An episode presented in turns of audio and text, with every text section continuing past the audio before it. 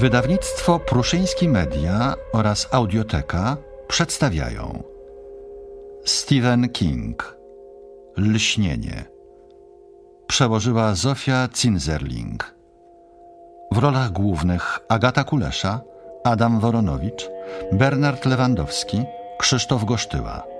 Scenariusz i reżyseria Janusz Kukuła. W komnacie tej stał olbrzymi hebanowy zegar. Głucho, posępnie, jednostajnie tykało wahadło jego w jedną i drugą stronę. Kiedy wszakże miała uderzyć godzina, wówczas z brązowych płód zegara rozlegał się dźwięk głęboki, czysty, donośny i nadzwyczaj melodyjny, lecz tak dziwnie gędziebny i uroczysty, iż ze schyłkiem każdej godziny grajkowie orkiestry mimowolnie przestawali na chwilę rzępolić i zasłuchiwali się w dźwięki. Bezwiednie zatrzymywali się w swych pląsach tancerze i przelotny niepokój rozradowany ogarniał towarzystwo. Jak długo rozbrzmiewało granie zegara, najlekkomyślniejsi bledli, starsi zaś i stateczniejsi podnosili rękę do czoła, jak gdyby w błędnej jakiejś zadumie czy rozmarzeniu. Lecz skoro tylko ostatnie zamierały pogłosy, płochy śmiech naraz przelatywał w tłumie. Grajkowie spoglądali na siebie, uśmiechając się ze swego niedorzecznego zmieszania i szeptem przyrzekali sobie, iż następny odzew nie wywoła już w nich takiego wrażenia. A to i po upływie sześćdziesięciu minut granie zegara odzywało się ponownie i ponownie następowało takie samo zadrganie i zaniepokojenie taka sama nastawała zaduma. Pomimo to bawiono się wytwornie i ochoczo. Edgar Allan Poe Maska Czerwonego Moru przełożył Stanisław Wyżykowski. Gdy rozum śpi, budzą się upiory. Goja. Jak zaświeci, będzie świecić. Porzekadło ludowe. Część pierwsza. Sprawy wstępne. Rozdział pierwszy. Rozmowa z pracodawcą. Jack Torrance pomyślał, Nadgorliwy kutasina. Olman mierzył pięć stóp i pięć cali, a poruszał się z pełnym zaoferowania pośpiechem, który zdaje się wyłączną cechą wszystkich niskich i korpulentnych mężczyzn. Przedziałek miał prościutki, ciemne ubranie dyskretne, lecz budzące zaufanie. Jestem kimś, do kogo można się zwracać w kłopotliwych sprawach. Mówiło to ubranie do klienta. Do pracownika przemawiało zwięźlej. To należy zrobić dobrze. Pamiętaj. Stuart Allman nosił w butonierce czerwony goździk. Zapewne w tym celu, aby żaden przechodzień nie wziął go za miejscowego przedsiębiorcę pogrzebowego.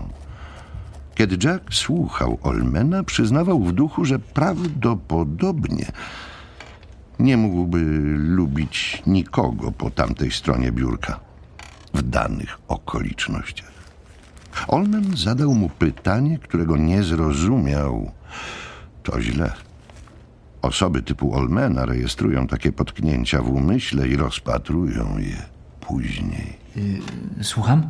E, Pytałem, czy pańska żona w pełni pojmuje, jakie pan bierze na siebie obowiązki. O, oczywiście jest jeszcze pański syn, Spojrzał na leżące przed nim podanie. Denny. E, Żony ta myśl ani trochę nie przeraża? Wendy to niezwykła kobieta. A wasz syn też jest niezwykły? Jack uśmiechnął się szczerze, promiennie, jakby był agentem reklamy. Tak się nam przynajmniej wydaje. Jak na pięciolatka wykazuje sporą samodzielność. Omen nie odwzajemnił uśmiechu. Wsunął podanie Jacka z powrotem do teczki. Teczka powędrowała do szuflady. Na biurku nie pozostało już teraz nic prócz bibularza, telefonu, lampki do czytania i koszyka na wpływającą i odchodzącą korespondencję. Obie przegródki koszyka również były puste. Olmen wstał i podszedł do segregatora w rogu. Pozwoli pan tutaj, panie Torrens. Popatrzymy na plany pięter. Przyniósł pięć dużych arkuszy i położył je na lśniącym orzechowym blacie biurka. Jack stanął po tej samej stronie co Olmen i bardzo wyraźnie poczuł zapach jego wody kolońskiej. Wszyscy moi ludzie używają juchtu angielskiego. Albo nie używają niczego. Przyszło mu do głowy całkiem bez powodu i musiał się ugryźć w język, żeby nie ryknąć śmiechem. Z kuchni za ścianą dobiegały ciche odgłosy. Po lunchu pracowano tam na zwolnionych obrotach. Piętro najwyższe. Zaczął Olmen raźnym tonem. Strych. Teraz nie ma tam absolutnie nic prócz rupieci. Po zakończeniu II wojny światowej panorama kilkakrotnie przechodziła z rąk do rąk i chyba każdy kolejny dyrektor wyrzucał wszystkie niepotrzebne graty na strych. Proszę o zastawienie tam pułapek i wyłożenie trutki na szczury. Niektóre pokojówki z trzeciego piętra twierdzą, że słyszały jakieś szelesty. Nie daję temu wiary nawet na chwilę. Powinniśmy jednak mieć stuprocentową pewność, że w panoramie nie ma ani jednego szczura. Jack trzymał język za zębami, choć podejrzewał, że nie ma na świecie hotelu bez choćby paru szczurów. Naturalnie pod żadnym pozorem nie pozwoli pan synowi wchodzić na strych. Nie. Odparł Jack i znów przywołał na twarz promienny uśmiech agenta reklamy. Upokarzająca sytuacja. Czy ten nadgorliwy kutasina rzeczywiście uważa, że on, Jack, pozwoliłby synowi myszkować po strychu pełnym pułapek na szczury, starych rupieci i Bóg wie czego jeszcze? Olmen szybko wsunął plan strychu pod pozostałe arkusze. Panorama ma 110 pomieszczeń dla gości. Objaśniał metodycznie.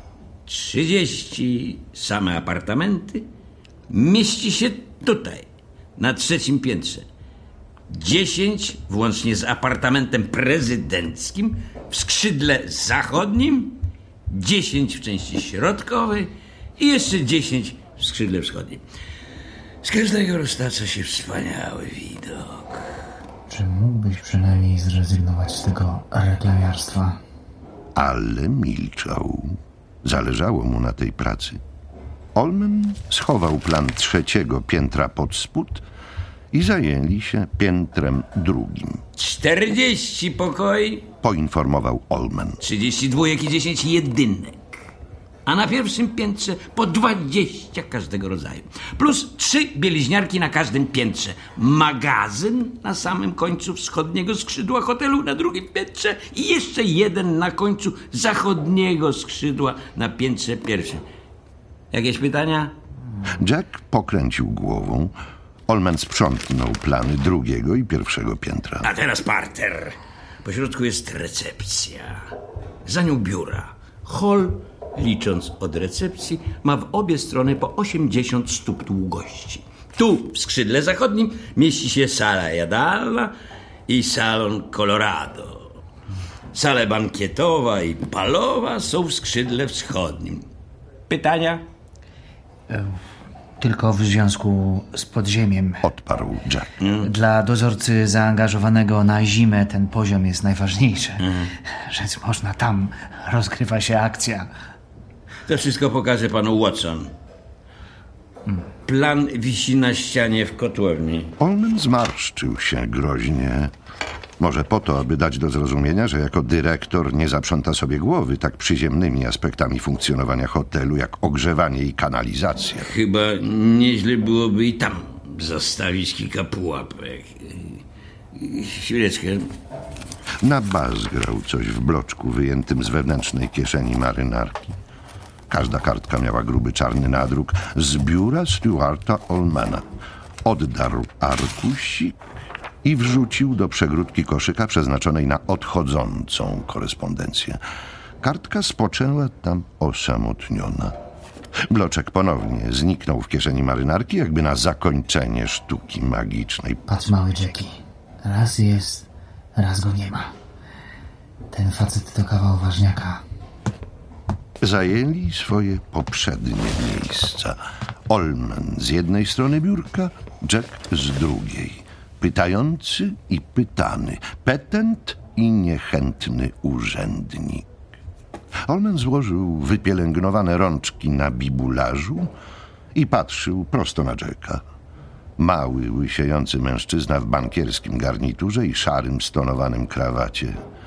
Przeciwwagą kwiatka w butonierce była wpięta w drugą klapę szpilka z wykonanym złotymi literami prostym napisem personel. Eee, Będę z panem całkiem szczery, panie Torres. Albert Shockley to wpływowy człowiek i ma duży udział w panoramie, która po raz pierwszy w swojej historii przyniosła w tym sezonie zysk. Pan Shockley zasiada również w Radzie Nadzorczej, choć nie jest hotelarzem, do czego pierwszy by się przyznał. Ale swoje życzenia w sprawie dozorcy wyraził całkiem jasno. Chce, żeby pan nim został. Ja pana zaangażuję. Gdyby mi wszakże dano wolną rękę, nigdy bym tego nie zrobił. Jack zacisnął spocone pięści na kolanach i pocierał jedną o drugą. Nadgorliwe kutasina.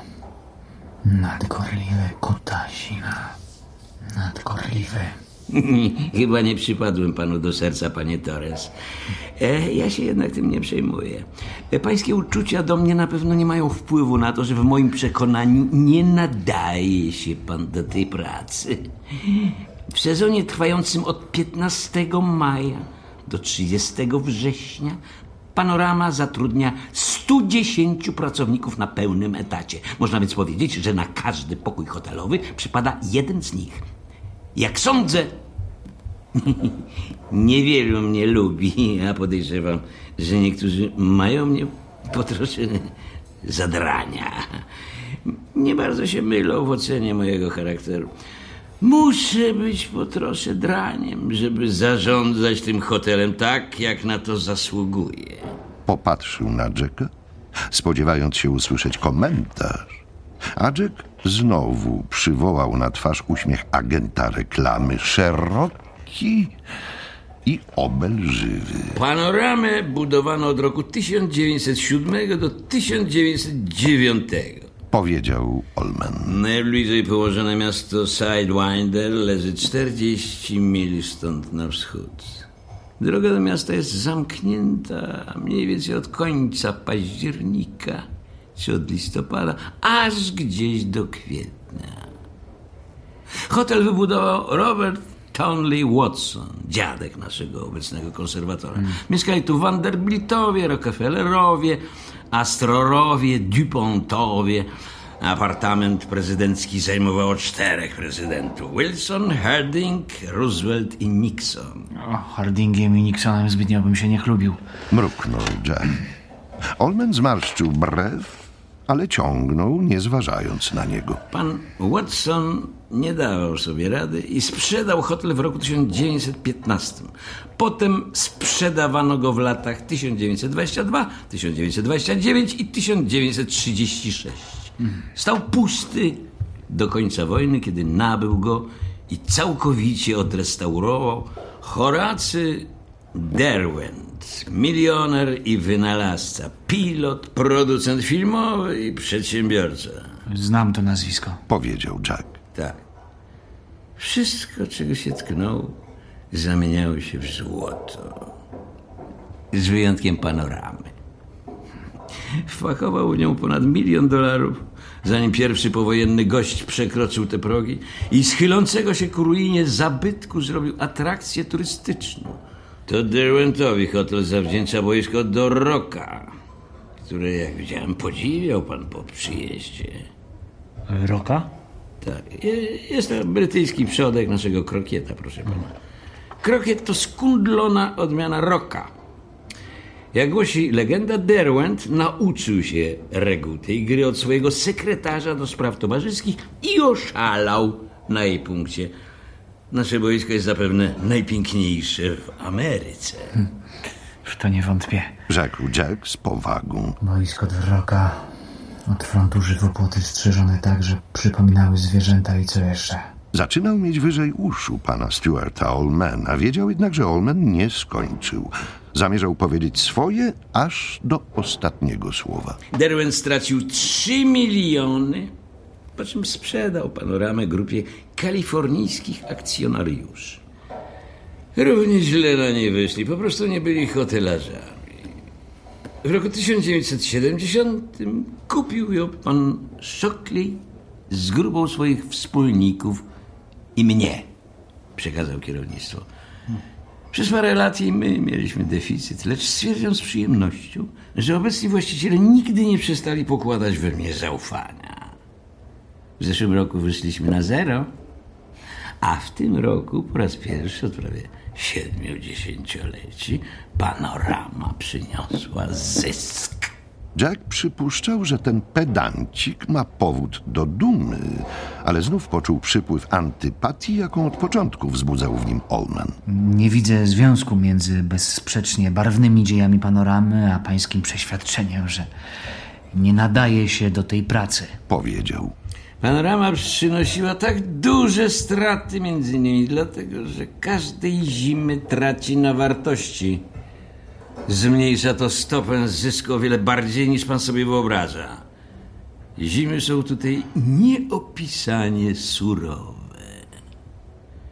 Żeby uporać się z tym problemem, zaangażowałem na całą zimę dozorcę do obsługi kotła oraz ogrzewania kolejno poszczególnych części hotelu. Miał usuwać powstające szkody, dokonywać napraw, stawiać czoło żywiołom, stale być przygotowany na nieprzewidziane wypadki. Na pierwszą zimę nająłem rodzinę, a nie samotnego mężczyznę. Doszło do tragedii. Strasznej tragedii. Olman chłodno otaksował Jacka wzrokiem. Popełniłem błąd. Gotów jestem to przyznać. Ten człowiek pił. Jack poczuł, że powoli wypływa mu na usta gorączkowy uśmiech. Absolutne przeciwieństwo szerokiego uśmiechu agenta reklamy. Czyżby? Dziwię się, że Al panu nie powiedział. Ja już nie piję. Nie tak, tak, tak. Pan Szokle mi mówił. Też o pańskiej ostatniej posadzie. Nazwijmy ją ostatnim odpowiedzialnym stanowiskiem. Uczył pan angielskiego w szkole przygotowawczej w Vermoncie. Wpadł pan w złość, bo chyba nie muszę się wdawać w szczegóły. Ale tak się składa, że w moim przekonaniu przypadek Grady'ego ma z tym związek. Dlatego też poruszyłem sprawę pańskiej przeszłości. Na pierwszą zimę, na przełomie roku 1970 i 1971, po odnowieniu panoramy, ale przed otwarciem pierwszego sezonu, zatrudniłem tego, hmm, tego nieszczęśnika nazwiskiem Dilbert Grady.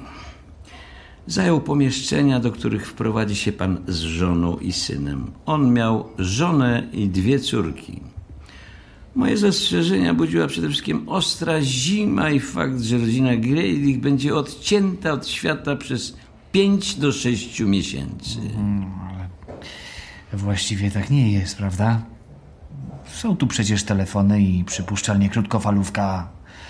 A Park Narodowy w Górach Skalistych leży w zasięgu helikoptera. Z, z pewnością zaś na tak dużym terenie muszą mieć jeden czy dwa helikoptery. I nic mi o tym nie wiadomo. Odparł Olman. W hotelu jest krótkofalówka. Watson pokaże ją panu wraz z listą właściwych pasm częstotliwości, na których mógłby pan w razie potrzeby wzywać pomocy.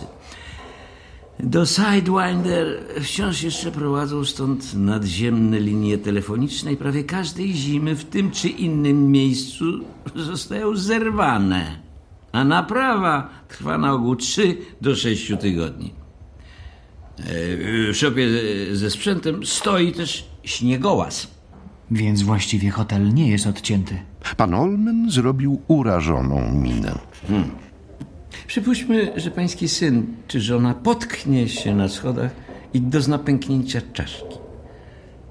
Czy wtedy będzie pan uważał to miejsce za odcięte od świata? Jack zrozumiał, o co chodzi. Śniegołazem dałoby się dotrzeć do Sidewinder najprędzej w półtorej godziny. Może. Helikopter parkowej służby ratowniczej mógłby tu przylecieć za trzy godziny. W najbardziej sprzyjających warunkach. Podczas zadymki w ogóle nie zdołałby wystartować. A nie sposób liczyć na rozwinięcie maksymalnej prędkości śniegołazem. Nawet gdyby się ktoś odważył przewozić ofiarę wypadku w temperaturze powiedzmy 25 stopni poniżej zera. Na wietrze 45. W przypadku Grady'ego Podjął Olmen rozumowałem chyba bardzo podobnie jak pan Szokli w pańskim przypadku. Samo odosobnienie może mieć zgubny wpływ na mężczyznę. Lepiej mu będzie z rodziną. W razie kłopotów, myślałem, są duże szanse na to, że nie zaistnieje nic tak pilnego jak pęknięcie czaszki, zranienie narzędziem z napędem mechanicznym czy konwulsje. Ciężka grypa, zapalenie płuc, złamana ręka, nawet wyrostek robaczkowy nie wymagałyby takiego pośpiechu.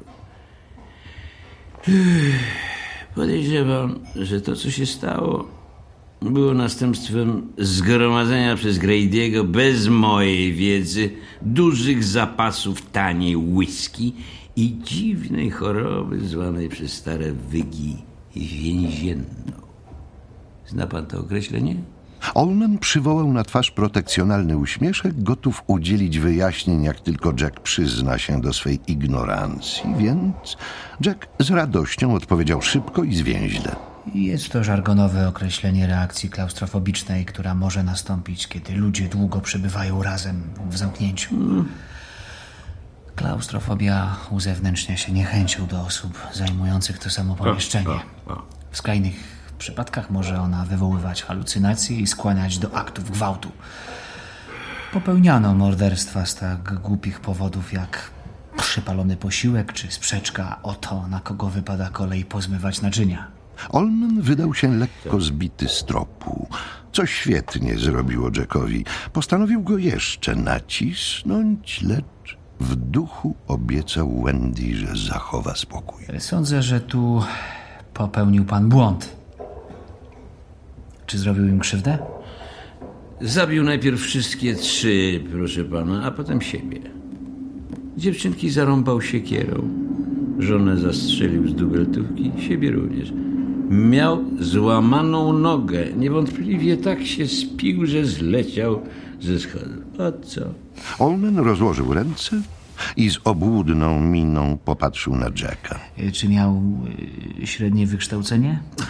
Prawdę powiedziawszy, nie miał. Odrzekł Olmen sztywno. Myślałem, że jednostka, nazwijmy ją bez polotu, nie będzie do tego stopnia wrażliwa na niewygody, na samotność. Na tym polegał błąd. Skonstatował Jack. Człowiek nierozgarnięty jest bardziej podatny na chorobę więzienną. Tak jak łatwiej mu zastrzelić kogoś przy kartach, czy od, tak sobie obrabować. On się nudził.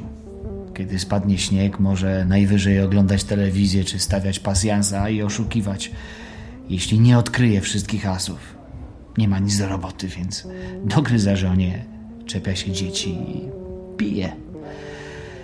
Zasypia z trudem, bo panuje cisza. To też pije, aby zasnąć i budzi się z kacem. Staje się drażliwy, jak na przykład ogłuchnie telefon, wiatr zerwie antenę telewizyjną, to pozostaje mu tylko rozmyślanie, oszukiwanie przy pasjansie, no więc złości się coraz bardziej w końcu. Podczas gdy człowiek wykształcony, tak jak pan, Oboje z żoną lubimy czytać. Muszę pracować nad sztuką, którą piszę, o czym zapewne powiedział panu Al Shockley. Lenny ma swoje układanki, książeczki do kolorowania i radio kryształkowe. Chcę uczyć go czytania i chodzenia po śniegu w rakietach. Wendy też pragnie się tego nauczyć. O tak, chyba potrafimy znaleźć sobie zajęcie i nie działać jedno drugiemu na nerwy, jeśli nawali telewizja. Urwał. I Al nie kłamał, mówiąc, że już nie pije. Owszem, piłem dawniej i zaczynało to wyglądać poważnie, ale przez ostatnie 14 miesięcy nie tknąłem nawet piwa. Nie zamierzam przywozić tu alkoholu. A jak spadnie śnieg, i tak nie będę miał okazji go kupić. Tu przyznaję panu rację. Rzekł Olman. Dopóki jednak będziecie w hotelu we trójkę, mnożyć się będą możliwości kłopotów. Choć mówiłem o tym panu Shockleyowi, odparł, że bierze na siebie odpowiedzialność. Teraz mówię o tym panu, a pan najwyraźniej też chce wziąć na siebie odpowiedzialność. Tak. No w porządku. Godzę się, skoro nie mam wyboru. Mimo to nadal wolałbym z nikim niezwiązanego studenta na rocznym urlopie. No, może się pan nada.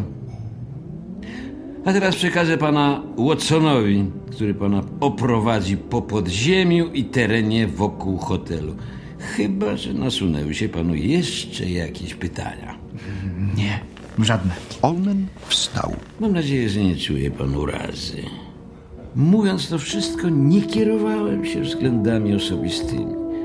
Chodzi mi tylko o dobro panoramy. To wspaniały hotel. Chcę, żeby taki pozostał. Nie, nie czuję urazy. Jack znowu błysnął zębami w uśmiechu agenta reklamy, ale się ucieszył, że Olman nie podaje mu ręki. Czuł urazy najróżniejsze.